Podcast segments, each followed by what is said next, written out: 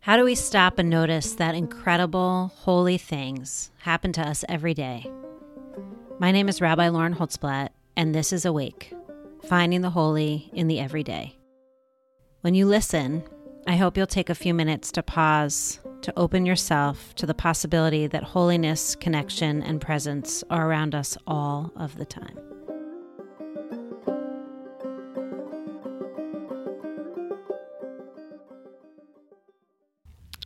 To name this podcast today, If Only You Knew.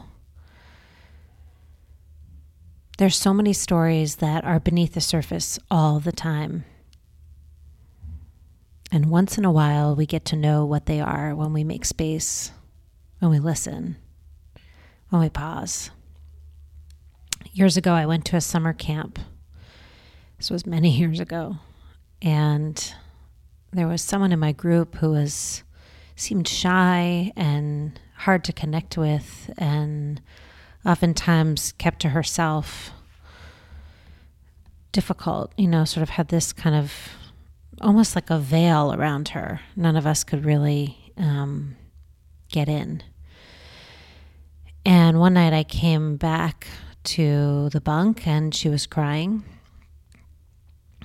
And I came in and she was talking to one of the counselors, and I could hear what was being said. And she was sharing her story. And her story was that she had grown up in Ethiopia and she had trekked to the border to cross the border because there was fighting and her parents wanted them to escape and they left in the middle of the night and she ended up being on Operation Moses. I believe that was the one she was on.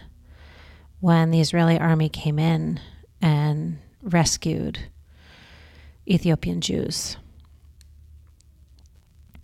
And I sat across the bunk in just disbelief. I mean, this person who I, in my mind, probably had categorized as being, you know, a little bit aloof, not really wanting to engage anyone, hard to be friends with. In just one moment, when I heard what was going on underneath the surface, became one of the most powerful people I probably will ever meet. Someone who walked by foot at night in the midst of a war in order for her family to escape. And all that she carried with her I mean, as a refugee, all that you carry with you the fears, the things that you bring with you, the traditions that you leave behind, the family that was undoubtedly left behind. To be able to carry that and to move on and to head towards something that you have no idea what it's going to be like. That kind of strength was like nothing I had ever seen. And in one moment, right, my impression of what had been built up probably over many weeks was shifted. How much of life do we walk around not knowing what's really going on with people and not spending the time to see them, make space for them? I do this, it happens to me all the time. You know, I was on the plane. I spoke last week about how I'm on a plane basically every three weeks. And I was on a plane, I don't know, three weeks ago. and, um, you know, the plane etiquette when, you know, you're waiting for everybody before you to go and then it's your turn and you, you know, you you go and then the people behind you go. And um this particular plane flight, the people behind me, this the row behind me started pushing their way through and basically pushed their way in front of my row. I thought to myself, if they only knew, if they only knew why I'm in Utah, I hadn't seen my kid in three weeks and I'm desperate to get off this plane so I can go pick him up. If they only knew, they would have waited. They would have waited just a few more seconds to let me go first. My kids and I used to play this game when we would see cars speeding past us on the road, right? You've all had that happen where you're you're at a red light or someone's tailing behind you and they can't wait for you to to go, right? They just they need to they need to speed around you. And we used to like make up stories about where those people needed to go, right? Somebody hadn't seen their loved one for, you know, years on end and they had to speed to get there. Or maybe someone in the car was about to give birth to a baby and so they had to get to the nearest hospital so that the baby could, you know, that could safely be delivered. All these ways of dressing up what was happening in a way that made space for somebody else's need. I've been thinking about that so much lately about how if we only knew what was going on underneath, maybe we would be gentler, maybe we would be kinder, maybe our words would be softer, maybe we would leave space for other people to go ahead of us. If we only knew.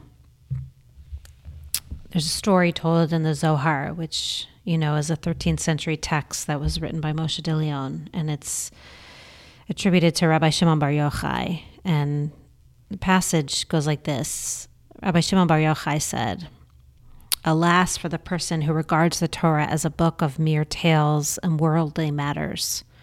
If this were so, we might even today write a Torah dealing in such matters and still more excellent.